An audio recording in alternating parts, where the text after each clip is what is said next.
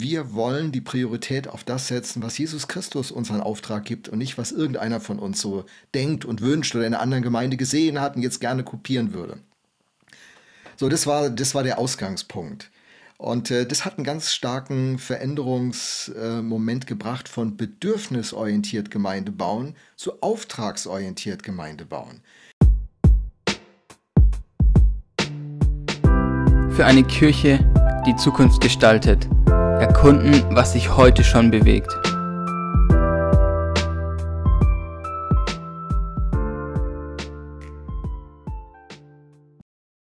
Herzlich willkommen zu einer neuen Folge des Ecclesiopreneur Podcasts. Äh, mein Name ist Silas und ich interviewe heute wieder gemeinsam mit Micha.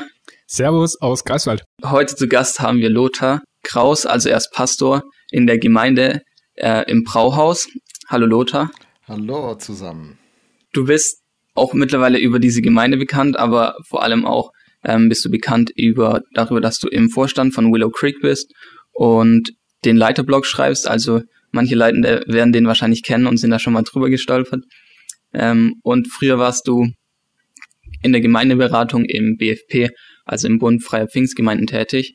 Und ja, jetzt bist du im Moment Pastor in der Gemeinde im Brauhaus in Gifhorn. Das ist so dein Haupt, deine Hauptjob im Moment, wenn man das sagen kann. Genau. Also ja, schön, dass du da bist. Dankeschön.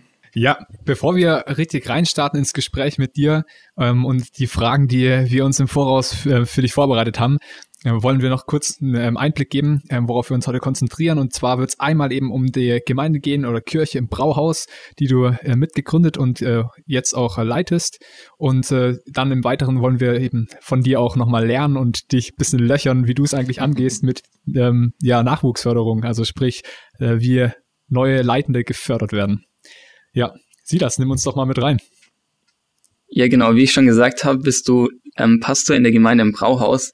Jetzt ist es natürlich erstmal spannend, so, so wie ich das verstanden habe, bist du ja vor, boah, ich weiß jetzt gerade nicht genau wie vielen Jahren, ähm, bist du ja nach Gifhorn gezogen und hast dort die Gemeinde übernommen, die eben stagniert ist. Und jetzt mittlerweile feiert ihr äh, Gottesdienste in einem Brauhaus. Das ist jetzt auch nicht der mhm. typische Gemeinde äh, Gottesdienstort so. Also leider cool, wenn uns ja wäre irgendwie auch cool, wenn das noch mehr Gemeinden machen. Aber ähm, ja, wie kam es denn dazu, dass ihr jetzt Gottesdienste im Brauhaus feiert und dass du dort in die Gemeinde gekommen bist? Also das sind ja mehrere Fragen, die direkt zusammenlaufen. Also dass wir die Gottesdienste im Brauhaus feiern, liegt einfach daran, dass wir dieses Gebäude bekommen haben, das absolut stadtbekannt ist und im Zentrum unserer Stadt liegt. Jeder kennt den Giffer und das Brauhaus und es ist ein wunderschönes Gebäude. Dass wir es überhaupt gebraucht haben, lag daran, dass unsere Gemeinde einen Prozess der Erneuerung durchlebt hat und immer mehr Leute kamen und äh, irgendwann der Raum nicht mehr äh, ausgereicht hat. Wir haben dann zwei Gottesdienste gemacht in unserem alten Gemeindezentrum, aber die Leute standen dann auch in beiden Gottesdiensten. Es war so voll, dass wir einfach Platzprobleme hatten. Dann haben wir mit den öffentlichen Stellen unserer Stadt gesprochen, mit dem Bürgermeister haben wir sehr guten Kontakt und der sagte, ich würde euch so gern helfen, aber es gibt einfach kein Gebäude und auch keinen Bauplatz in der Stadt, den wir euch anbieten können. Es ist im Moment einfach nichts möglich. Das haben wir dann unserer Gemeinde gesagt im äh, September, lass mich denken, 2017 oder so. Und, ähm, und dann am Ende von unserem Gemeindeforum gibt mir der Geist Gottes einen Eindruck und sagt, stell dich vor die Gemeinde und sag ihr, in, äh, im nächsten Jahr werden wir in ein eigenes Gebäude einziehen in der Stadt. Vertraut mir. Und ich habe gedacht, ich werde verrückt, ich werde mich doch nicht hinstellen nach so einer guten Gemeindeentwicklung und so ein Ding raushauen und dann klappt das alles nicht und dann stehe ich ziemlich blöd da. Und im Alten Testament ging es ja Propheten nicht gut, wenn sie was gesagt haben, was nicht vom, vom Himmel war. Naja, ich habe dann aber das so stark den Eindruck gehabt, dass ich es dann doch gemacht habe. Danach kamen die Leute zu mir und sagten, oh Lothar, so cool, dass du den Mut hast, das zu machen, aber sei nicht traurig, wenn das nicht kommt. Der Bürgermeister hat ja gesagt, Zwei Wochen nach dieser Episode äh, kriegen wir Kontakt zu einer der sehr vermögenden Familien der Stadt, denen das Brauhaus gehört. Und aus diesem Kontakt ist so ein Vertrauen entstanden, dass wir am Ende das Gebäude kaufen konnten. Ja, das ist natürlich eine sehr, sehr coole Geschichte, so ähm, wenn man das hört, dass Gott da auch versorgt. Ähm, und ja, aber wie war das? Stimmt es, dass die eigentlich das Brauhaus, ähm, dass die da eigentlich insolvent waren und ihr deshalb das auch kaufen konntet? Nee, also insolvent waren, die, war die Familie nicht, die sind eine der vermögendsten Familien der Stadt. Ja, aber ich meine, die, äh, das Restaurant oder so, das halt da drin war.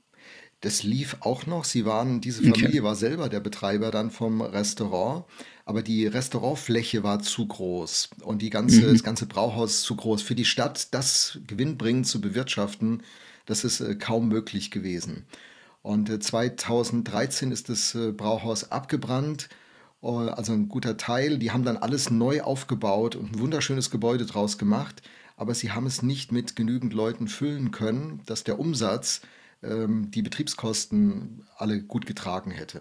Deswegen waren die grundsätzlich offen, das äh, zu verkaufen, hatten aber einen Preis, der war natürlich weit über dem, was wir bezahlen konnten. Aber wenn der Chef sich was vornimmt, dann öffnet er Türen und Wege und das ist ein Abenteuer. Dahinter steckt aber diese Gemeindeerneuerungserfahrung. Ihr müsst euch vorstellen, die Gemeinde war knapp 60 Jahre alt, hatte ihre besten Zeiten sozusagen schon hinter sich und äh, einige der Gemeinde, die sagten, wir wissen gar nicht, ob wir überhaupt überleben. Aber dass ich überhaupt nach Gifhorn kam, hing auch mit einer Führung von Gott zusammen. Und ich glaube, das ist so vielleicht ein Aspekt, den ich, den ich unterstreichen muss. Ähm, Dinge passieren, wenn man in diesen Wegen unterwegs sein kann, die der Himmel vorbereitet hat. Ähm, und das gehört so ein Stück zu meiner Lebensberufung. Eigentlich war ich für Hannover angefragt. Das ist eine der großen Gemeinden unseres Bundes, dem Bund Freikirchlicher Pfingstgemeinden, BFP. Und ich hätte die Nachfolge von unserem Präses Johannes Justus dort antreten sollen. Und eine Freundin hat diese kleine Gemeinde in Gifhorn in der Krise begleitet und beraten. Sie hat mir sehr Mut gemacht, dass ich doch den Interimsleitungskreis wenigstens mal treffen sollte, mal hinfahren sollte. Sie meinte, es wäre nicht schlecht, wenn du in so eine Gemeinde gehen würdest. Aber die hannoveranische Gemeinde, die hatten gerade ein neues Gemeindezentrum klargemacht, die Landeshauptstadt, also ich meine, das war schon attraktiv. Jedenfalls bin ich dann ihr zuliebe dann nach Gifhorn gefahren, habe einen Tag mit der Interimsleitung verbracht. Das war ein netter Tag, total liebe Leute aber ich äh, sah da keine Zukunft, keine Studenten, kaum Kulturszene. Also ich weiß nicht, was ich da in Gifhorn soll. Bin dann mit meiner Frau äh, auf der Fahrt äh, wieder weg von Gifhorn und wir stehen an einer der bekannten Umgehungsstraßen, den Kreuzungen, die sogenannte Dragenkreuzung. Und während wir da stehen, weil die Ampel rot ist, spricht der Geist Gottes zu mir und sagt, Lothar, äh, geh nicht nach Hannover, geh nach Gifhorn. Ich habe was Großartiges vor, du wirst dich wundern. Ähm, geh hin und äh, wag das. Und so habe ich dann Hannover abgesagt, Gifhorn zugesagt. Ich weiß noch, die ersten Gottesdienste, wir saßen da mit 80, 90 Leuten, 100 Leuten im, im Gottesdienstsaal, ganz viele graue Köpfe, keine, kaum junge Leute, keine Studenten. Ich dachte, Lothar, was hast du gemacht? Und dann begann dieser Prozess der Gemeindeerneuerung. Der ist der Schlüssel für das Ganze. Und das Brauhaus ist am Ende fast ein Resultat von diesem Prozess. Viel wichtiger als diese äußeren Dinge sind eben dieser Prozess, den wir durchlaufen haben. Der ist das Geheimnis in Gifhorn ja, das klingt ja jetzt total spannend, dass du es auch irgendwie geschafft hast, als Pastor dann diese Gemeinde von grauen Köpfen in eine Gemeinde äh, umzuwandeln, die so dynamisch ist. Und ja, wie hast du es geschafft, dann durch die, über die Jahre so einen Kulturwandel hinzubekommen? Ja, ich glaube, wenn eine Gemeinde wenig Perspektive nur noch hat, ist sie für viele Prozesse und viele Gedanken offen. Solange es einer Gemeinde gut geht, ist ja oft die, die, die Notwendigkeit für eine Veränderung kaum äh, offensichtlich. Und dann ist die Bereitschaft auch ganz, ja, nicht so stark, eher gering. Und Gifhorn, die hatten viele Jahre, wie schon gesagt, sie wussten gar nicht, ob sie überleben würden, viele Jahre gedarbt und aus dieser Zeit ist eine Bereitschaft entstanden, einen Veränderungsprozess anzugehen. Und das war die, die Pool-Position, in die ich hineinkam. Ich musste niemanden quälen oder überzeugen oder massieren, dass er bereit ist, neue Gedanken zu denken. Ich weiß noch, wir saßen in einem Leitungstreffen und ich bin an sich jemand, der immer die anderen Mitleiter fragt, wie denkst du es, wie siehst du es, damit wir teamorientiert unterwegs sind. Und dann sagte mir nach dem zweiten Treffen einer der Veteranen, Lothar, wie es nicht geht, wissen wir. Wir haben dich doch geholt, dass du uns jetzt mal reinführst, wie es gehen könnte. Wir wären bereit, mal zwei Jahre einfach zu machen, wo du uns hinführst. Wir testen es mal. Bitte sag uns einfach, wie wir es machen sollen. Und es war natürlich toll, so eine, so eine Haltung, auf so eine Haltung zu treffen. Und der erste Punkt, den wir dann gemacht haben, war ein Gemeindeprozess. Auf meinem Leiterblog unter dem Stichwort Veränderungsprozesse habe ich ihn im Detail beschrieben. Hier nur ein paar Schlaglichter. Ganz kurz, war, bevor du da einsteigst, ja, ja. weil ich finde es ganz, also ich bin auch von, vom Typ her voll der, der ständig dann Fragen stellt und er fragt hier, wie können wir als Team da vorangehen. Ähm, wie ging dir das damit, dass auf einmal du in der Leitungsposition standest und eben nicht mehr der Teambildende sein musste, sondern das Team war da und sie haben einfach nur jemanden gebraucht, der sie mit einer Vision führt oder mit ähm, eben anleitet. Äh, ja, genau, wie ging es dir damit? Äh, ich würde sagen, zwei Aspekte haben mich bewegt. Auf der einen Seite Begeisterung, ich kann gestalten, denn in meinem Blog kläre ich das ja auch Leitungspersönlichkeiten sind Beweger. Die wollen was in Bewegung bringen, in Bewegung halten, nach vorne bringen. Also das hat mich total inspiriert und motiviert, mir ganz viel Lust gemacht. Dachte, oh wie geil, jetzt bin ich in so einem, so einem 40.000 äh, Kleinstadtörtchen gelandet und habe so eine Voraussetzung. Das macht riesen Spaß. Und gleichzeitig Sorge kriege ich das auch hin? Ich meine, wenn du im Team arbeitest, kannst du immer auch mal noch den anderen in die Verantwortung holen, dich auch manchmal wegdrücken. Und äh, jetzt lag das auf einmal bei mir. Und ich, ich dachte so, boah, ihr erwartet, dass ich zu einer Gemeinde erneuern kann? Leute, ich kann keine Gemeinde erneuern. Wenn der Himmel nicht irgendwas Besonderes schenkt, passiert hier gar nichts. Und ihr habt eine Erwartung, oh, ob ich die erfüllen kann. Und das hat mich unter Druck gesetzt. Also ich würde sagen, das waren die beiden Leitplanken. Dazwischen bin ich gefahren. Begeisterung und Angst. Beides waren gleichzeitig äh, Faktoren. Ja, du wolltest eben gerade darauf eingehen, was du denn dann gemacht hast als erstes. Also was hast du gemacht? Ja, wir haben äh, miteinander die Bibel aufgeschlagen. Ich habe gesagt, können wir alle mal alles auf Null stellen, was wir so im Kopf haben. Äh, wisst ihr was? Wir haben einen Auftraggeber. Mich fragen Leute, das war ja der fünfte Erneuerungsprozess, den ich geleitet habe. Das ist ein Teil meiner Lebensberufung, in Kirchen zu gehen und solche Prozesse zu gestalten. Und äh, eine Frage, die ich immer wieder gestellt bekomme, auch in Gifhorn, war, was ist deine Vision für uns? Und das muss man mal von vornherein den Zahn ziehen. Hey, meine Vision, das ist ziemlich unwichtig. Die Frage ist, was ist der Auftrag, den Gott seiner Kirche gibt und was ist der konkrete Auftrag, den wir gemeinsam für Gifhorn entdecken? Wir sind Auftragsnehmer und wir haben einen Auftragsgeber, Jesus Christus. Er ist der Herr der Gemeinde, nicht ich. Und von daher sagte ich, können wir das alles mal auf Null stellen, deine Vision mal in die Tonne geben, meine Vision in die Tonne geben und miteinander fragen, was ist der biblische Auftrag? Und wir begannen mit Bibelstudien. Wir haben uns all die Stellen angeguckt, was Jesus sagt, was er sich unter Gemeinde vorstellt, was ihr Auftrag wäre. Und dann habe ich die Gemeinde in diesen Gemeindeabenden, in diesem Prozess dahin begleitet, dass wir uns geeinigt haben, wir wollen die Priorität auf das setzen, was Jesus Christus unseren Auftrag gibt und nicht, was irgendeiner von uns so denkt und wünscht oder in einer anderen Gemeinde gesehen hat und jetzt gerne kopieren würde. So, das war, das war der Ausgangspunkt. Und äh, das hat einen ganz starken Veränderungsmoment äh, gebracht von bedürfnisorientiert Gemeinde bauen zu auftragsorientiert Gemeinde bauen. Im Fokus steht der Auftrag von Jesus und nicht das Bedürfnis weder des Pastors noch der Ältesten noch der Gemeinde noch der Leute, die wir erreichen wollen. Zunächst steht da der Auftrag. Und äh, das war der, die erste wichtige inhaltliche Arbeit. Die zweite war äh, aus der Grundüberzeugung, dass alles von innen nach außen geht, dass der ganze Prozess auch des Gemeindebaus in uns beginnt und dann durch uns sich nach außen ausbreitet. Und äh, dann haben wir Predigtreihe gemacht am Anfang zum Thema Herz. Wo ist mein Herz? Ich meine, es muss in meinem Herzen beginnen. Wir sind kein, kein Unternehmen, wir suchen nicht nach einer neuen Marketingstruktur, sondern wir haben dieses Versprechen, dass wir ein neues Herz bekommen, eine neue Gesinnung. Und äh, alles, was wir nach außen sehen wollen, beginnt in uns. Und das waren so die zwei wesentlichen Ausgangspunkte. Und ich würde sagen, die wichtigste Veränderung der Gifhorner Gemeinde war von ein leidenschaftliches Herz zu bekommen, von die eigenen Bedürfnisse zurückstellen, den Auftrag in den Fokus, Matthäus 6,33, wenn wir zuerst nach dem Reich von Gott trachten, dann kommen wir nicht zu kurz, dann wird er für uns sorgen. Und dann haben wir den Auftrag beschrieben in drei Stichworten. Das war ein langer Prozess, aber am Ende konnte man es zusammendampfen in drei Begriffe. Und die Begriffe lauten, unser Auftrag ist erreichen, prägen, senden. Man kann es natürlich auch äh, christlich formulieren. Unser Auftrag ist Evangelisation, Jüngerschaft, Mission. Also wir wollen Menschen erreichen. Wir wollen, dass die Menschen, die erreicht werden, zu Nachfolgern von Jesus werden, Jesus in ihrem Leben zu sehen ist.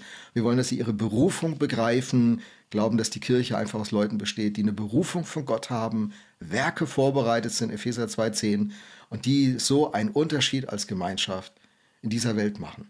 Und das stand am Anfang in diesem Gemeindeerneuerungsprozess. Und das hat äh, irgendwie gefruchtet.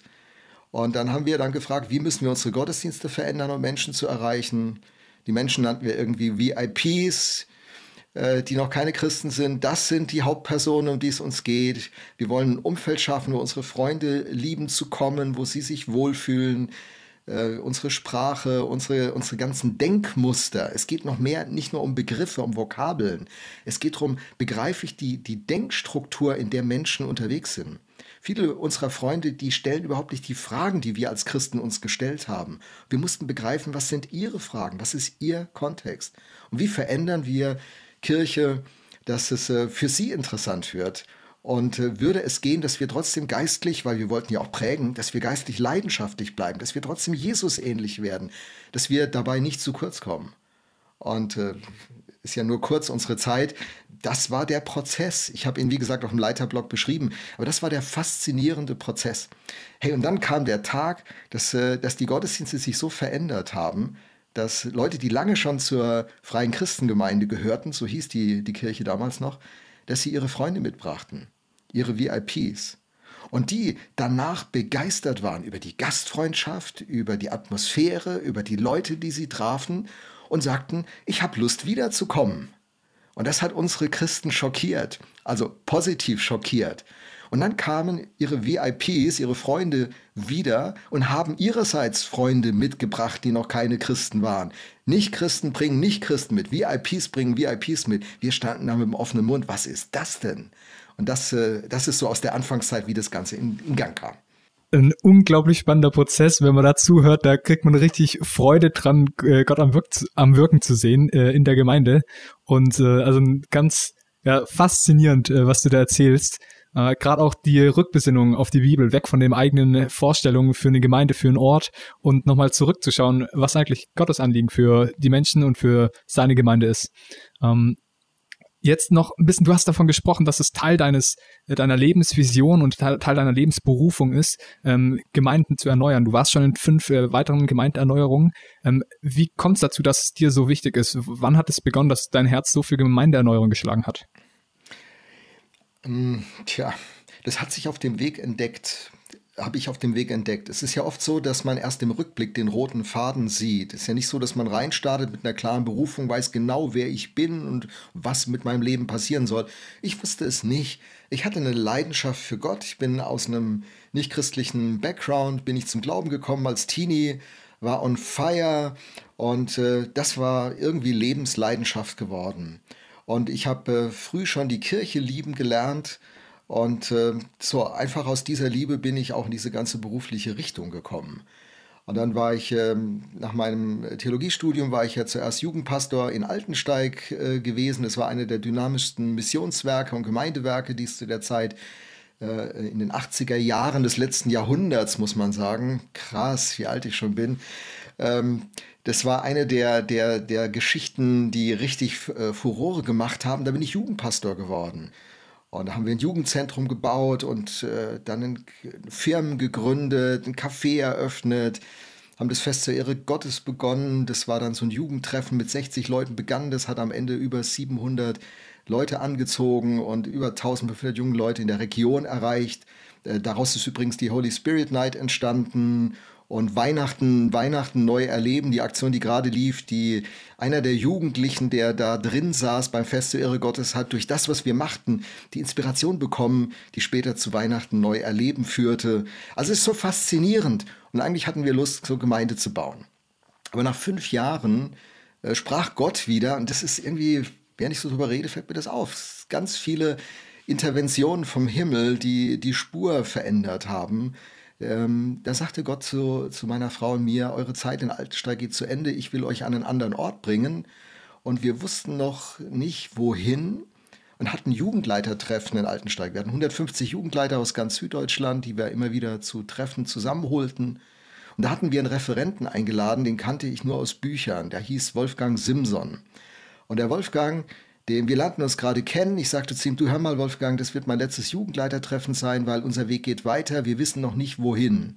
Sagt er, ja, das war mir klar, dass, äh, dass du hier weggehst. Ich, wie ist dir das klar? Ja, ich habe gebetet für dieses Wochenende und Gott hat mir gezeigt, dass du die und die Art von Berufung hast und damit die sich entwickelt, musst du weiterziehen. Das ist ja krass. Dann haben wir das Jugendleitertreffen gemacht und damals hatte ich erste Kontakte nach Oldenburg. Oldenburg in der Nähe von Bremen das hört ein Oldenburger nicht gerne. Das heißt Oldenburg in Oldenburg und Bremen ist so ja, ein bisschen Gegnerschaft. Jedenfalls äh, war das auch eine Gemeinde, die war viermal, hatte die Spaltung erlebt. Das war auch eine 50 Jahre alte Gemeinde, schräges Ding. Aber irgendwie hatte ich das Gefühl, Gott stellt mich dahin. Jedenfalls dieses Jugendleitertreffen läuft. Am Samstagabends beten wir für die Jugendleiter, ermutigen sie. Und dann gehe ich zu Wolfgang und sagte, Wolfgang, ähm, ich habe einen Ort im Herzen, wo Gott mich hinschickt, aber Geistesgaben sind ja dazu da, etwas zu bestätigen, nicht eine Wegführung zu geben. Würdest du mal beten, ob Gott dir irgendeine Bestätigung gibt? Du scheinst da ja aber ein offenes Ohr zum Himmel zu haben. Sag, klar, mache ich. Betet, nach 30 Sekunden hält er inne und sagt, äh, du, ich habe einen klaren Eindruck für dich. Willst du ihn hören? Sag ich, Wolfgang, deswegen beten wir doch. Jetzt raus damit. Hat er ganz verrückt. Ich habe den Eindruck, dass Gott dich an einen Ort ruft, wo die ersten zwei Ziffern der Postleitzahl mit deinem Alter identisch sind. Wie alt bist du? Ich war 29 zu dem Zeitpunkt. Was für einen Ort hast du im Herzen?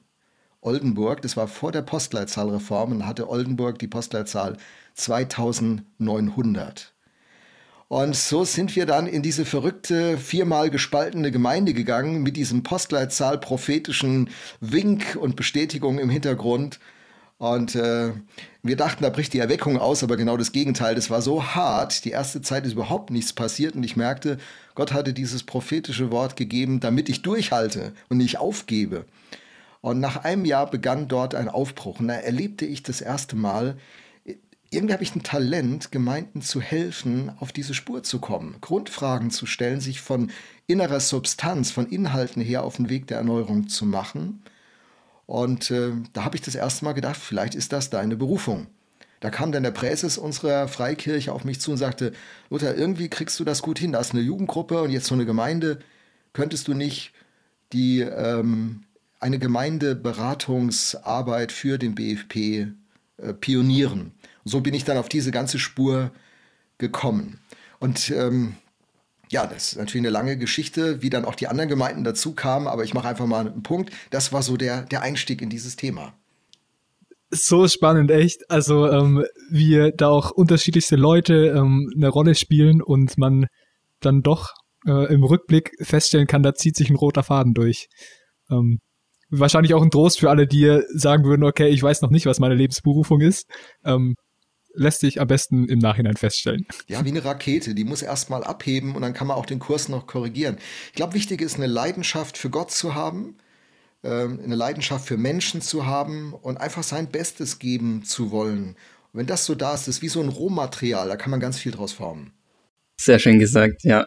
Ähm, du bist ja jetzt auch schon ein bisschen drauf eingegangen, dass du dann im BFP dann für auch Gemeindeberatung aktiv geworden bist und der euer Präses es da ja auch angesprochen hat. Und das war ja so, dass du dann dort eben diese Gemeindenberatung gegründet hast. Und ja, was war da deine Vision dafür und wie hast du das dann angestellt? Also der, der Ausgangspunkt war auch ein Stück, dass wir festgestellt haben mit unseren heute über 800 Gemeinden, damals weiß ich, waren es 500 Gemeinden oder 600, keine Ahnung mehr, ähm, dass wir merkten, die kommen in die Jahre und sie haben kaum noch Fruchtbarkeit. Zwei Drittel unserer Gemeinden stagnieren oder schrumpfen sogar. Und äh, sie, sie, sie reiben sich auf an internen Konflikten und Schwierigkeiten.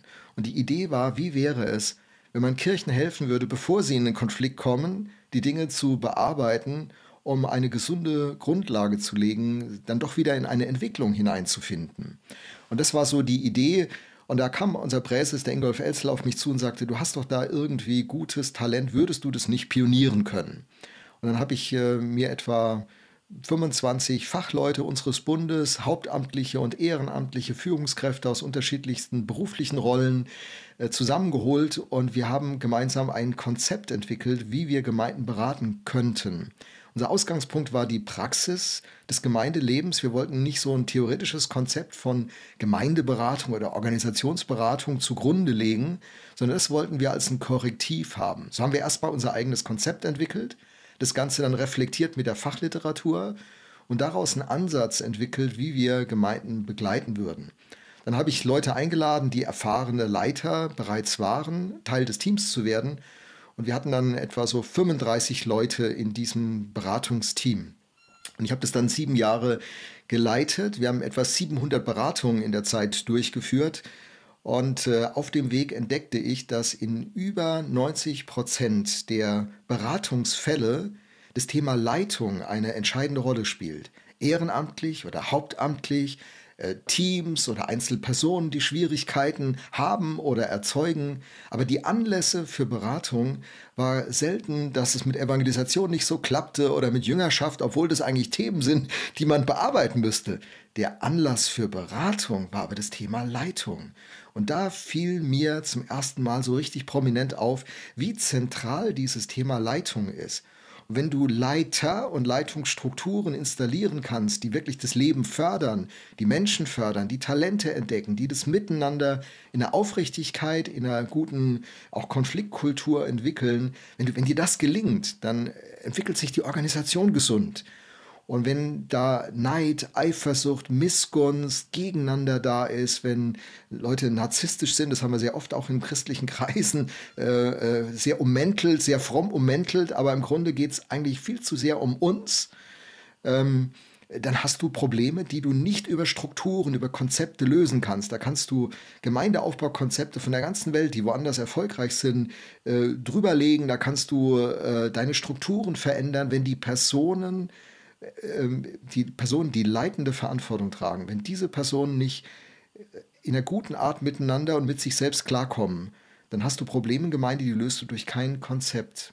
Und das war unsere Erfahrung dann in der Gemeindeberatung. Wir merkten, wir müssen uns auf Leiter fokussieren. Gemeinden werden gesund, wenn Leitungspersonen und Strukturen gesund sind. Und die Strukturen werden gesund, wenn die Personen gesund sind.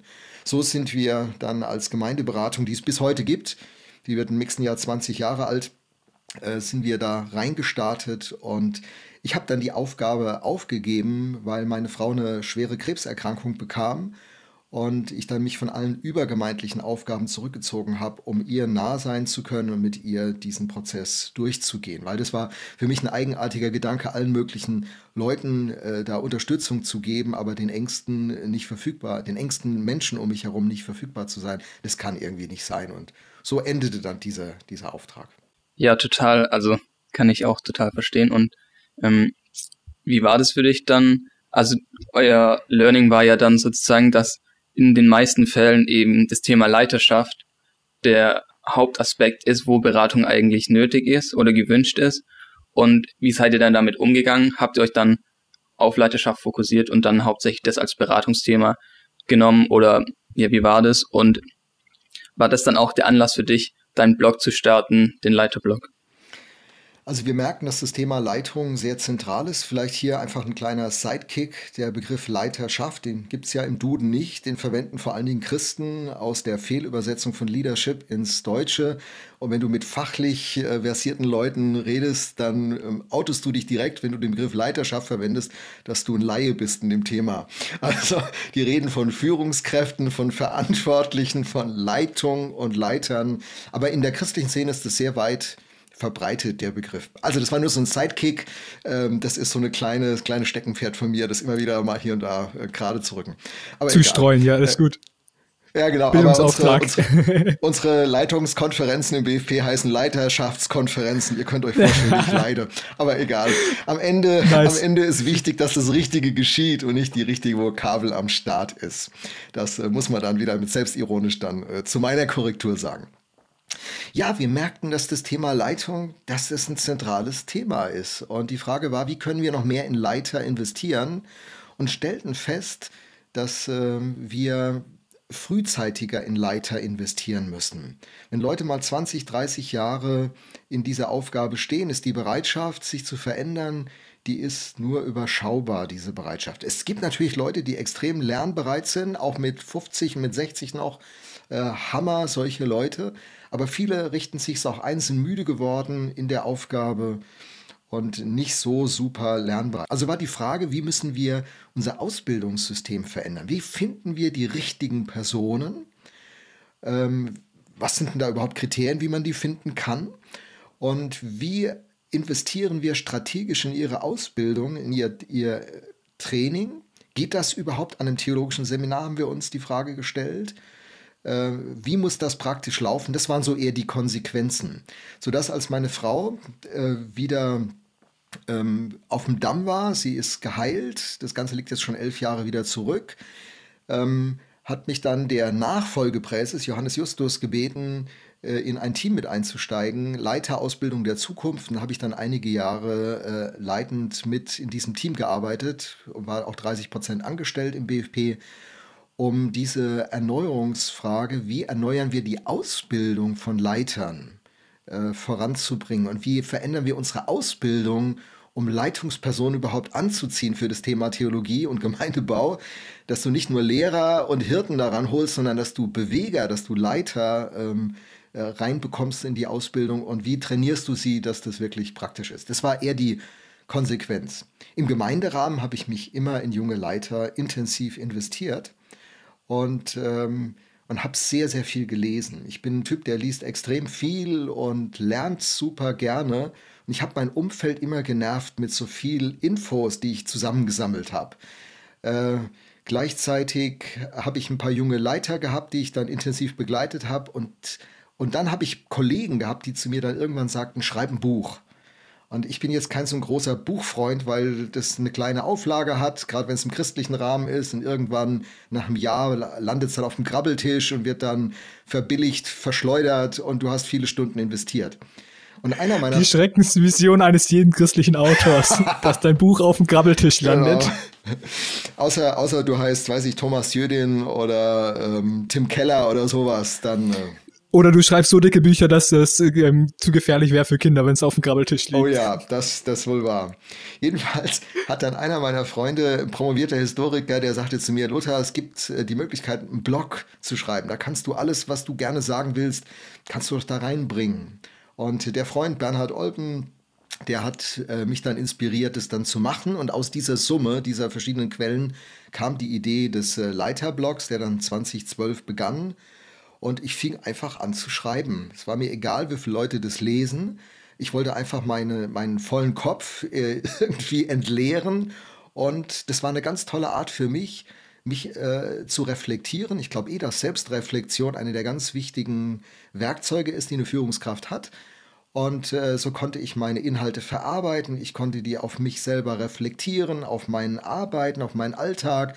Und so war der Blog war für mich ein fantastisches Werkzeug, mich selber weiterzuentwickeln, mich auseinandersetzen zu Themen, das selber dann schriftlich dann niederzulegen, bedeutete, ich brauche eine Gedankenklarheit, ich musste Dinge fertig durchdenken.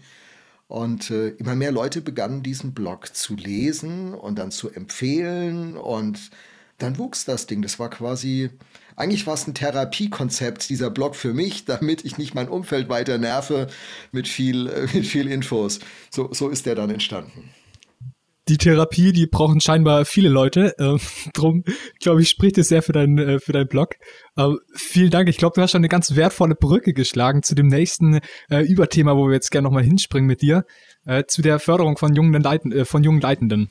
Und wir wollen uns erst so ein bisschen allgemein darüber unterhalten, was du also auch aus der Beschäftigung in der Gemeindeberatung für ja genau für Erfahrungen gesammelt hast und äh, was dein Blick darauf geschärft hat und dann später nochmal drauf zu sprechen äh, kommen, wie du das persönlich machst, ähm, junge Leitende zu fördern. Drum die erste Frage so ein bisschen mal in die Richtung, ähm, auch aus deiner Erfahrung eben als Gemeindeberater. Was sind die häufigen Fehler, die du ähm, ausfindig gemacht hast, die in Gemeinden mit ähm, der Förderung von jungen Leitenden gemacht werden, oder? Ja. Also der, der Hauptfehler ist, äh, dass dieses Thema überhaupt nicht systematisch durchdacht wird. Also geklärt wird, ähm, fördern wir Willige oder fördern wir Fähige? Viele Gemeinden werden ja von vielen willigen Leuten äh, gestaltet, denen es zuweilen an Fähigkeit fehlt. Ich meine, in der Kasse, der Kassierer, da würde man genauer hingucken. wenn einer sich ständig am Klavier verspielt, dann hört man es, dass der zwar willig, aber nicht fähig ist. Dem würde man sagen, wie wär's, du übst ein bisschen mehr oder wir bezahlen dir eine Klavierstunde.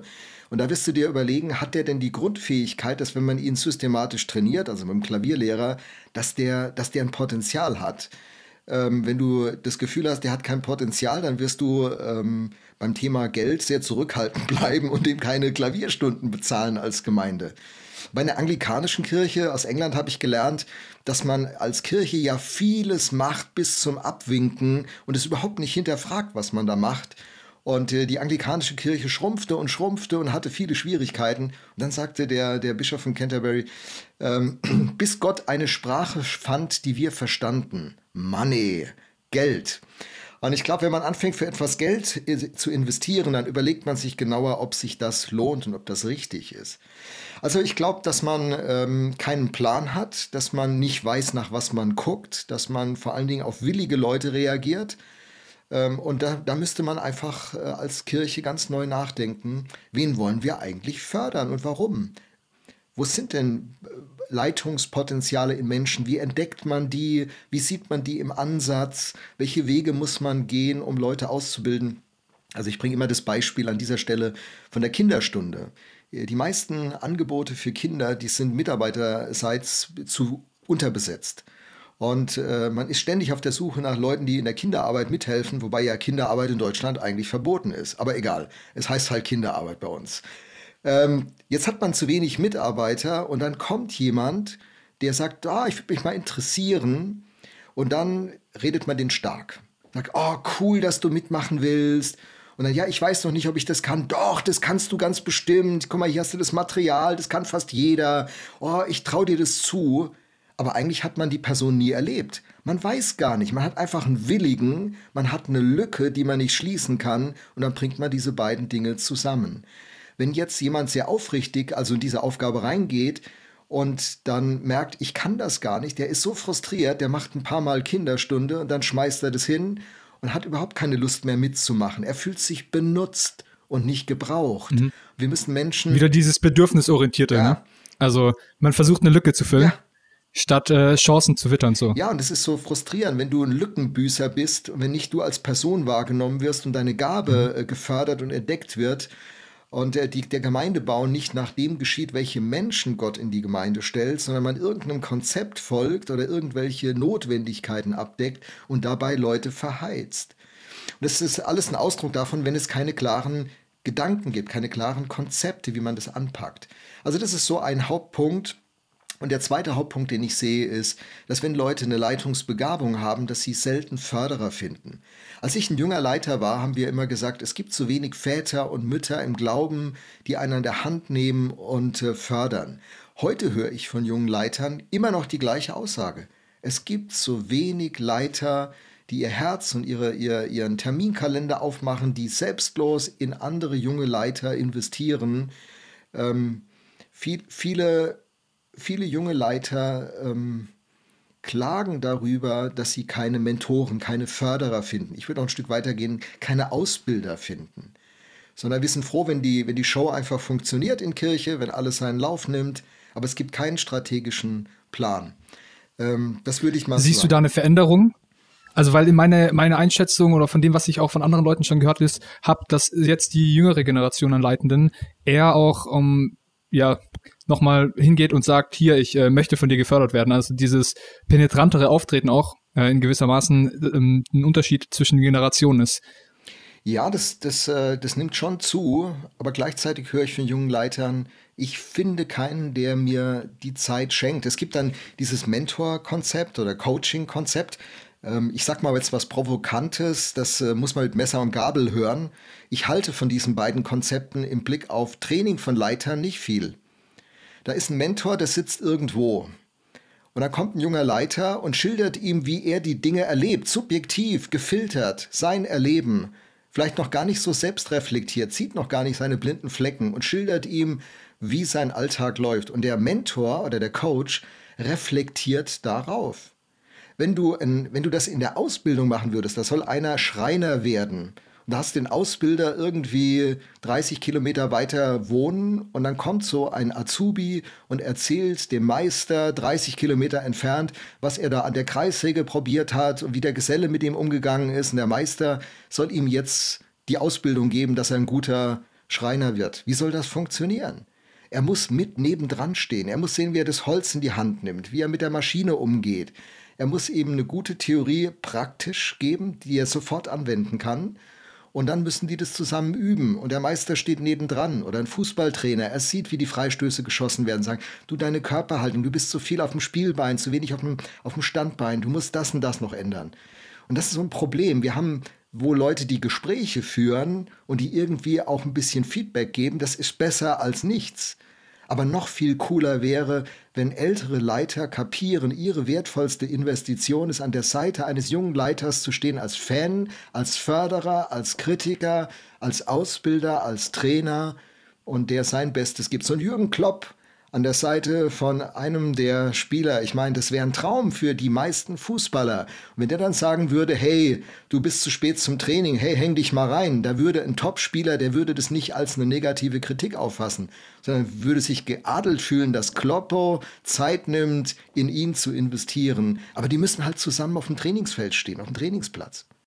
Michael Herbst spricht davon, also wir hatten ihn ähm, jetzt in der vorigen Folge, hatten wir Michael Herbst da und er hat darüber gesprochen, den roten Teppich auszurollen. Ähm, also sprich, die Verantwortung, denen jetzt die älteren Leitenden stehen, ist die, dass sie den roten Teppich ausrollen und Möglichkeiten schaffen, für Jüngere ähm, in den Verantwortungsbereich sozusagen zu treten und ähm, dann Aufgaben tatsächlich zu übernehmen und ähm, Dinge zu tun und da eben die Aufgabe der Älteren einfach nur noch ist, ähm, Feedback zu geben und eben der Coach am ähm, Rand des Spielfelds zu sein. M mich würde jetzt ein bisschen interessieren, ähm, genau, wo, wo du die äh, Schieflage da wahrnimmst, weil ähm, offensichtlich ist es ja doch so ein bisschen die Meinung von vielen, dass es dieses Coaching und Mentoring mit einem mit einem Abstand auch eigentlich tut. Ähm, was glaubst du, was muss da im, im Grunddenken verändert werden? Oder was ist die Grundannahme, die komisch ist. Ja, mir ist es, mir ist es durch einen Amerikaner erst aufgefallen. Dave Ferguson ist, äh, ist da einer der, der Pioniere, der hat ein Buch geschrieben, Exponential, und hat einen Ausbildungsansatz darin erklärt, ähm, der solche Schlagworte aufgreift, die im, in der Leitungsszene durchaus verwendet werden. Training on the Job, Training just in time. Ähm, und dann greift er einen Ausbildungsansatz auf, den ich in meiner ersten Handwerksausbildung kennengelernt habe. Äh, den klassischen deutschen dualen Ausbildungsansatz, wie man einen Handwerker ausbildet. Und Ferguson sagt, ähm, du musst natürlich die richtige Auswahl treffen. Darüber müssen wir nochmal reden. Wie findet man die richtigen Leute? Dazu mache ich auch gerade selber einige Podcasts, mit meinem Leiter Podcast, ein paar Episoden, um das noch mehr zu klären und habe auch auf dem, Leitungs-, äh, auf dem Leiterblog dazu schon geschrieben. Aber ich erkläre mal ganz kurz den Ansatz, dann wie das praktisch geht, wenn du die richtigen Leute hast. Da sagt Dave, machen es so. Ich mache, du schaust, wir reden. Also dieses intensive Beziehungsverhältnis, da ist zunächst mal der junge Leiter an der Seite oder der potenziell junge Leiter an der Seite eines erfahrenen Leiters und er guckt ihm einfach über die Schulter. Er begleitet ihn. Ich weiß noch, dass ich so einen Leiter hatte in Altensteig, den, da bin ich dann der Chauffeur gewesen. Ich habe ihn zu Predigtdiensten gefahren, wir haben viele Gespräche geführt. Ich habe einfach geguckt, wie geht er mit anderen Leitern um, wie macht er das dann in, bei diesen Besuchen, wie greift er Themen auf, wie redet er mit Leuten. Ich war einfach dabei. Und Dave sagt dann, das Wichtige ist, äh, wir reden. Also der Erfahrene macht es, der Junge ist dabei und dann redet man darüber. Und dann stellt man Fragen. Der erfahrene Leiter stellt Fragen, so, okay, was hast du beobachtet? Wie, wie habe ich da reagiert? Was hast du an meinen Reaktionen gesehen? Welche Alternativen hätte es gegeben? Und aus den Antworten des jungen Leiters kann der erfahrene Leiter herausfinden, was versteht er schon? Sieht er die wichtigen Punkte? Kriegt er das Kritische mit? Kann er Fehler entdecken? Äh, und da kann er, kann er ihn ein Stück kennenlernen. Und in der nächsten Phase heißt es, ich mache, du hilfst, wir reden.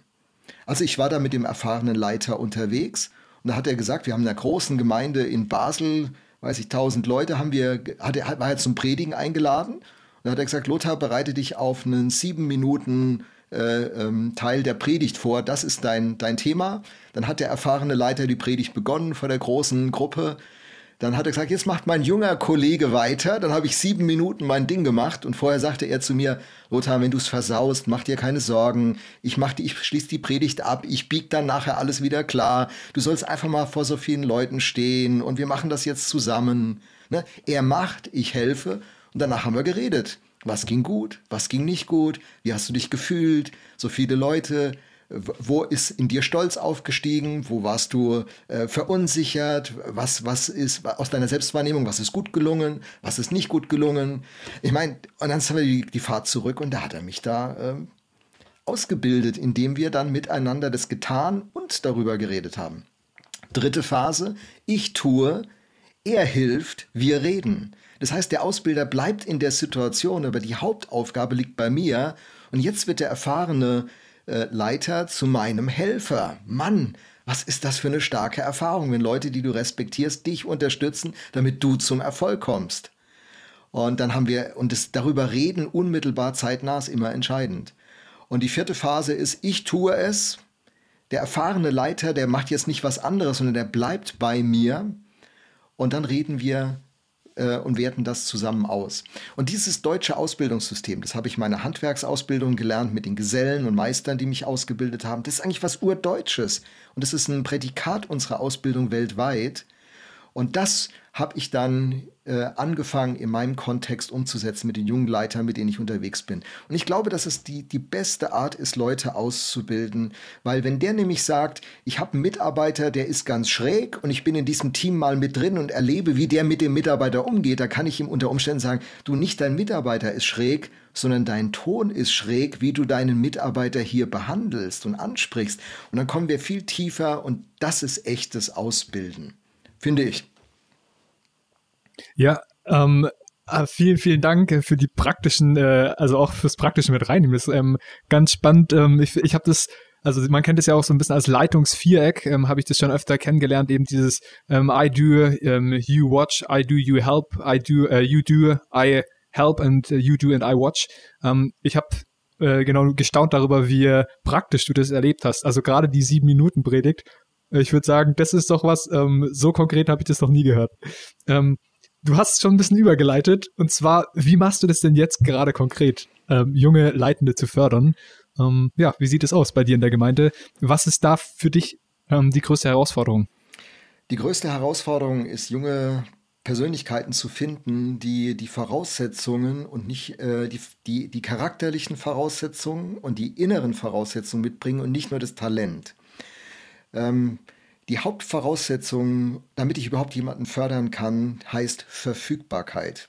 Wenn jemand nicht da ist, kann ich ihn nicht ausbilden. Wenn er nur einmal im Monat da ist, weil er noch zehn andere Themen hat, weil er ständig mobil ist, weil er ständig noch andere Schwerpunkte verfolgt, dann mag er sehr begabt sein, aber ich kann ihn nicht ausbilden. Die Voraussetzung, Leute auszubilden, heißt da sein. Ähm, John Maxwell hat äh, dieses Zitat gebracht, aber ich glaube, es stammt von einem Professor vom Dallas Theological Seminary. Es geht in etwa so: You can impress people from a distance, but you impact them only up close. Es muss eine Nähe da sein. Ein Prägen kann nur, wie bei so einer Goldmünze oder bei einer, einer Geldmünze, ein Prägen braucht Nähe und einen gewissen Druck, eine gewisse äh, eine, eine gewisse Intensität und ohne die kann man nicht Leute prägen. Oder Dave Ferguson beschreibt es äh, vom griechischen Begriff Diatribo, abreiben, abfärben. Wir brauchen diese Nähe, um uns gegenseitig zu beeinflussen, abzufärben. Und das ist die wichtigste Voraussetzung, verfügbar sein. Ich erlebe, dass ich, dass ich äh, tolle Leute habe, die verfügbar sind und die kann ich ausbilden. Aber ich habe viele Leute, die würden gerne eine, eine tolle Entwicklung machen, aber sie sind nicht verfügbar. Sie sind nicht bereit, da zu sein, mitzuhelfen. Die würden mal vielleicht auf der Bühne was beitragen, wo sie dann auch den Applaus bekommen. Aber die ganzen Vor- und Nacharbeiten und äh, Backstage-Arbeiten und Dienerarbeiten, ich glaube, diese Gesinnung, äh, da haben wir ganz schön Probleme. Und äh, ich glaube, das ist die moderne Kirchenkultur, auch durch bekannte Kirchen, beabsichtigt oder unbeabsichtigt, das steht mir nicht zu, zu beurteilen, äh, Celebrity Culture in, in der Kirche hineinbringt. Und wir haben das jetzt bei Karl Lenz gesehen, äh, ein, ein Role Model für extrem viele Leute weltweit. Und dann äh, deckt sich jetzt eine Wirklichkeit auf, wo du sagst, Moment, das sind ja ganz grundlegende Dinge, die schieflaufen. Wie kann das passieren? Und ich habe äh, durchaus junge Leute, die hätten gern den Karl Lenz Karriereweg, aber würden nicht den äh, unteren Paulusweg äh, bevorzugen. Und das ist, ein, das ist ein dickes Problem. Aber wenn Leute verfügbar sind, da sind, und eine geistliche Beweglichkeit zeigen, eine Leidenschaft, ein Interesse. Ähm, Spurgeon sagte mal, ein Hund, den du zur Jagd tragen musst, der ist für die Jagd nicht geeignet. Aber wenn der Hund selber die Jagdinstinkte hat und, und inspiriert und motiviert ist, dann, äh, ja, dann ist es relativ einfach, Leute hineinzuholen. Dann mache ich das so, dass ich Leute direkt in mein Umfeld hole ich äh, wechsle ja jetzt demnächst nach Mannheim in eine Freikirche und äh, da werden wir das genauso machen. Ich lade junge Leiter ein, nach Mannheim zu ziehen oder aus der Gemeinde sich da einzuklinken und ich nehme sie dann in eine Learning Community. Und so habe ich das hier auch gemacht, eine Learning Community. Und dann ist das ein ganz intensives Tag-für-Tag-Geschäft fast. Ähm, und so, so bilde ich die aus. Hier in Gifhorn übernimmt ein junges Leiter-Ehepaar, übernimmt die Gemeinde, die in dieser Learning Community waren, die mit mir jetzt einige Jahre gelaufen sind, die fähig sind. Und an sie kann ich jetzt diese Arbeit übergeben und meiner Berufung wieder folgen, die nächste Gemeinde, vielleicht meine letzte, in so einen Erneuerungsprozess zu begleiten. Aber so geht das praktisch. Und übergemeindlich mache ich das auch mit Learning Communities. Ich habe oft äh, jetzt äh, solche Communities gehabt mit acht bis zwölf Kollegen, jungen Kollegen, wo wir uns regelmäßig treffen und intensiv im Austausch sind und wir uns dann auch gegenseitig besuchen in den Gemeinden und ich sie da vor Ort erlebe. Und ja, das in der Kürze der Zeit. Das ist ein intensiver Prozess. Ich beschreibe es auf dem Leiterblog. ja, das ist ein guter Verweis. Ich glaube, das hilft immer, wenn man weiß, wo man noch mehr darüber erfahren kann, weil du machst äh, Vorfreude und Lust darauf. Äh, eine Sache, die ich mich gefragt habe, äh, Verfügbarkeit, wenn das so eine wichtige ähm, Voraussetzung eigentlich dafür ist, dass man als ähm, Leitender auch ähm, äh, gefördert wird. Ähm, wie ist es? Ähm, sprichst du das dann an? Oder ähm, du hast auch davon gesprochen, dass es durchaus Leute gibt, eben die da nicht ähm, also jetzt mit Spurgeon gesprochen, die man eigentlich zum Jagen tragen müsste als Hund, so. Ähm, aber genau, wie sieht es dann aus? Ist es Verfügbarkeit auch was, was du dann teilweise einforderst? Geht, funktioniert es? Also sagst du, hey, ich sehe was in dir, ich sehe Potenzial in dir, aber du müsstest eigentlich mehr verfügbar sein. Wie, wie stellst du das an? Ähm, so wie du es gerade sagst. Ich glaube, ich glaube, ganz wichtig ist, ich kann es nicht einfordern. Ähm, wenn du Micha sagen würdest, ich will das von ganzem Herzen, Lothar, investier dich in mich, ich will das. Und dann würde ich bei dir entdecken, Micha, du kriegst es nicht hin. Dann habe ich eine hab ich eine Basis bei dir. Sag könnte ich sagen, hey Micha, du wolltest doch gerne.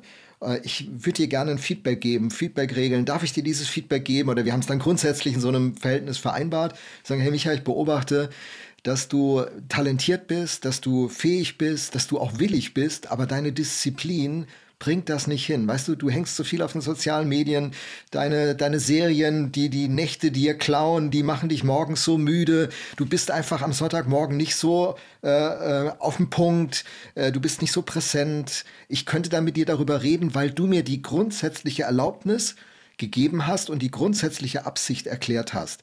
Das ist die, die legitime Möglichkeit. Ich kann dich nicht gegen deinen Willen leiten. Ich kann nur Einfluss auf dich ausüben, weil Einfluss ist ja die kürzeste Definition von Leitung. Ich kann nur Einfluss auf dich ausüben, wenn du mir dieses Recht in deinem Leben einräumst. Wenn ich dich beeinflusse, obwohl du es mir nicht eingeräumt hast, würde ich dich manipulieren. Und das hat nichts mit christlicher Führung zu tun. Das würden wir massiv ablehnen wollen und müssen. Also das heißt, ich schaue erstmal, dass diese, dass diese Grundlage da ist. Von daher kann ich Leuten auch gar nicht schnell sagen, ich investiere in dich, super. Das meinte ich vorhin mit willigen Leuten. Wenn einer kommt, der willig ist, äh, aber zum Beispiel das nicht durchhält. Ich muss den in Projekte bringen. Ich habe da einen, einen, konkreten Ansatz, wie ich, wie ich Leute auch teste. Und ich sage ihnen, ich teste dich. Und wenn du das nicht bringst, dann kann ich dich nicht ausbilden. Dann sage ich nicht, dann bist du nicht geeignet, sondern kann, kann ich sagen, dann kann ich dich jetzt zur Zeit noch nicht ausbilden. Und ich muss halt Beispiele haben, die wertschätzend sind, die nachvollziehbar sind Guck, wenn du dich, wenn du beim, beim FC Liverpool, wenn du da in die Mannschaft kommst, dann musst du halt zum täglichen Training kommen. Wenn du nur einmal die Woche kommst, kannst du nicht am Freitag sagen, Trainer, warum stellst du mich nicht auf? Es ist völlig klar, du musst ja nicht da spielen. Aber für die Spieler, die einen Unterschied machen wollen, ist es eine Ehre, mit Kloppo zu arbeiten und bei diesem Verein zu spielen. Und dann, äh, hey, dann musst du diesen Leuten nicht sagen und mit Strafe drohen, äh, komm pünktlich. Hey, die sind schon vorher da. Die trainieren vorher, die haben sich schon fit gemacht, die haben die richtigen Klamotten an. Mit solchen Leuten veränderst du was. Und daran krankt die Kirche dass Leute mit wenig Energie einen großen Outcome äh, anstreben und es funktioniert nicht. Sie haben mehr Leidenschaft für ihre Berufskarriere als für die Kirchenkarriere. Wir brauchen Leute in leitenden Rollen, die ihr Bestes für Gott geben. Gott hat sein Bestes gegeben, Jesus Christus. Er hat uns in seine beste Welt gestellt, diese Welt, die er erneuert, mit der er noch Fantastisches vorhat. Und dafür braucht er Leute, die ihr Bestes geben, ihr bestes Talent, ihre beste Leidenschaft. Und während ich diese Vision caste, so wie ich das gerade bei euch mache, so mache ich das mit jungen Leuten. Sag, hey, wenn du dein Bestes geben willst, dann bist du die Person, in die ich investieren werde. Und dann lass uns mal gucken, was Gott aus dem macht. Wir können nicht über Gott verfügen, aber er hat Verheißungen gegeben, dass er etwas bewegt. Und wann immer Gott etwas bewegt hat, hat er Menschen berufen. Warum nicht dich? wenn dieser Traum wächst und Leute dann innerlich diese Prozesse gehen, dann reden wir halt über Lebensmuster, über Disziplin. Die Wahrheit ist, ich habe ein paar ganz, ganz talentierte Leute in den letzten 30, 35 Jahren um mich gehabt, die begeistert waren, aber die nicht bereit waren, den Preis zu bezahlen. Und dann kam der Tag manchmal nach einem halben Jahr, manchmal nach Jahren von vielen Runden, die wir gedreht sind, dass ich den Personen sagen musste, es tut mir so leid, du bist so eine talentierte Person. Gott könnte so viel durch dich tun. Aber deine Lebensmuster und deine Lebensentscheidung verhindern es. Und ähm, ich äh, beende hier meine Investment in dein Leben, was mir extrem leid tut. Aber die Voraussetzung ist nicht da. Und wenn die Voraussetzung entsteht, wenn du innerlichen Schritt gehst, bin ich gerne wieder bereit zu investieren. Aber zum jetzigen Zeitpunkt müssen wir einen Punkt setzen. Das ist ein bitteres Gespräch, da weine ich sogar. Das ist, da bin ich niedergeschlagen, da habe ich schlaflose Nächte, das ist nichts Billiges. Es ist richtig hart, das zu machen. Aber ich glaube, Fakten sind Freunde. Die Wahrheit miteinander zu reden kann für einen Menschen sehr heilsam sein.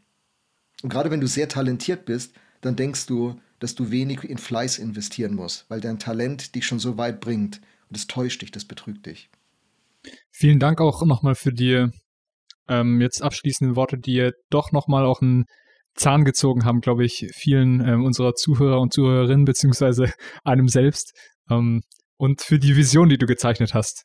Wir ähm, ja, sind richtig dankbar dafür, dass du so viel Vision jetzt damit reingebracht hast, die, glaube ich, ähm, gerade jungen Leitenden hilft, ähm, den, den Fokus auch drauf zu behalten, ähm, wie sie selbst dafür sorgen können, dass sie auch gefördert werden. Äh, wir wollen jetzt noch, äh, Silas ähm, wird uns jetzt gerade noch in die Endfragen mit reinnehmen und wir sind gespannt, was du uns zu sagen hast. Ja, wir würden natürlich gerne noch weiter mit dir reden, aber im Anbetracht der Zeit müssen wir leider zum Ende kommen. Ähm, ja, und zum Ende ist es bei uns in gewisser Weise Tradition, dass wir immer drei Fragen zum Schluss stellen. Und zwar ist die erste, ähm, welches Buch oder Bücher hast du am öftesten verschenkt und warum? Oder welche drei Bücher haben dich am meisten beeinflusst? Also ich würde das Buch von Tim Keller, Es ist nicht alles Gott, was glänzt, an die erste Stelle setzen. Ich glaube, das ist ganz entscheidende, ein ganz entscheidender Impuls für Christen generell zu geben hat. Und das ist die Basis auch für jede Leitungsperson, das in ihrem Herzen geklärt zu haben, was er anspricht. Dann würde ich generell die Bücher von Tim Keller immer als einen heißen Tipp geben. Wenn es ums Thema Leitung geht, würde ich äh, von Magnus Malm Gott braucht keine Helden nennen und auch sein neues Buch in Freiheit dienen. Sehr, sehr wertvolle Bücher zum Thema Leitung. Wer praktische Bücher zum Thema Leiten sucht, den würde ich John Maxwell empfehlen. Das Maxwell-Konzept ist eine, ist eine tolle Kurzzusammenfassung wesentlicher Leitungs- und Führungsprinzipien.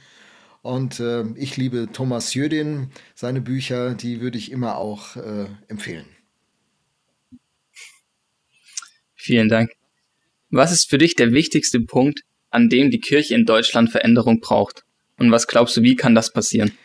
Ich glaube, dass die Kirche ähm, sich am Wort von Gott erneuert und wenn sie sich auf den Auftrag von Jesus zurückbesinnt, dass sie diesen Switch vollzieht von bedürfnisorientiert, egal welche Bedürfnisse hier nun zu nennen wären, hin zu auftragsorientiert, und zwar zu dem einen großen Auftrag von Jesus Christus, ähm, der viel komplexer ist als vielleicht die pietistisch-evangelikal-charismatische Sicht, wo es nur darum geht, dass ein Mensch zum Glauben kommt, sondern ich glaube, dieser Auftrag, der umfasst äh, die Erneuerung des einzelnen Menschen die zu einer Erneuerung unserer Gesellschaft und zu diesem großen Projekt, das N.T. Wright hervorragend beschreibt, zur Erneuerung dieser Welt führen wird. Und ich glaube, dass Gott daran arbeitet, dass es ein Hauptprojekt ist, die Erneuerung dieser Welt, Gerechtigkeit, Barmherzigkeit und alles beginnt im Herzen eines Menschen und sich auf diesen Gesamtauftrag pointiert zurückzubesinnen, ist, glaube ich, wäre der Punkt.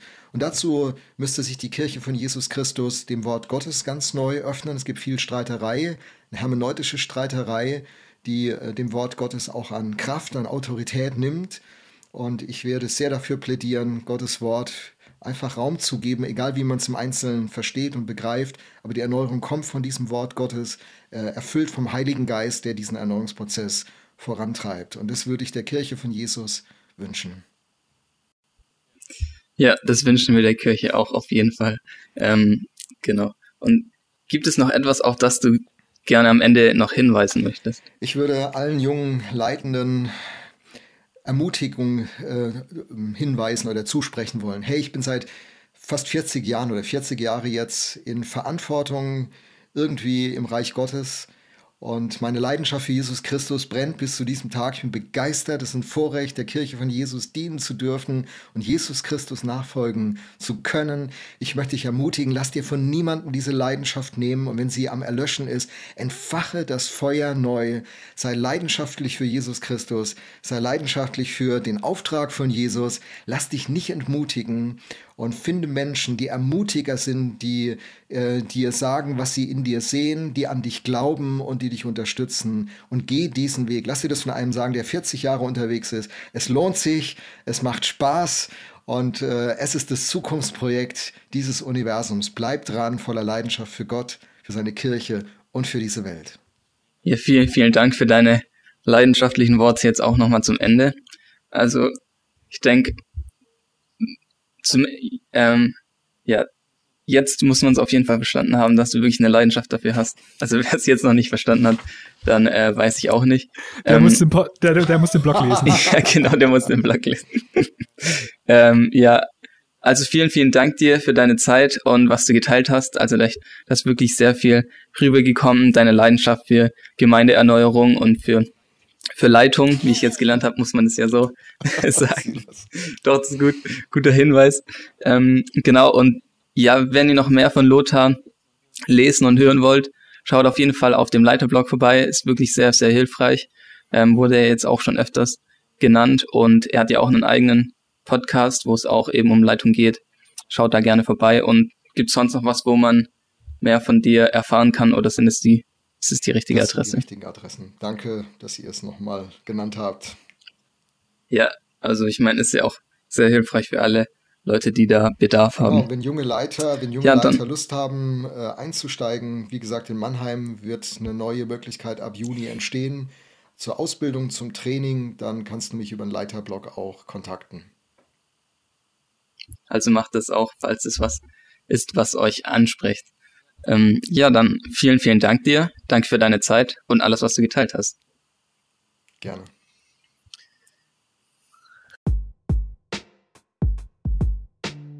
Wenn ich Dinge aus der Episode angesprochen habe, kannst du einfach mal in den Show Notes nachschauen, da gibt es noch mehr Informationen. Ansonsten freuen wir uns, wenn du den Podcast bewertest oder bei Social Media teilst. Das würde uns sehr helfen. Wenn du Anregungen hast, schreib uns gerne auf Instagram. Ansonsten bis bald. Ciao.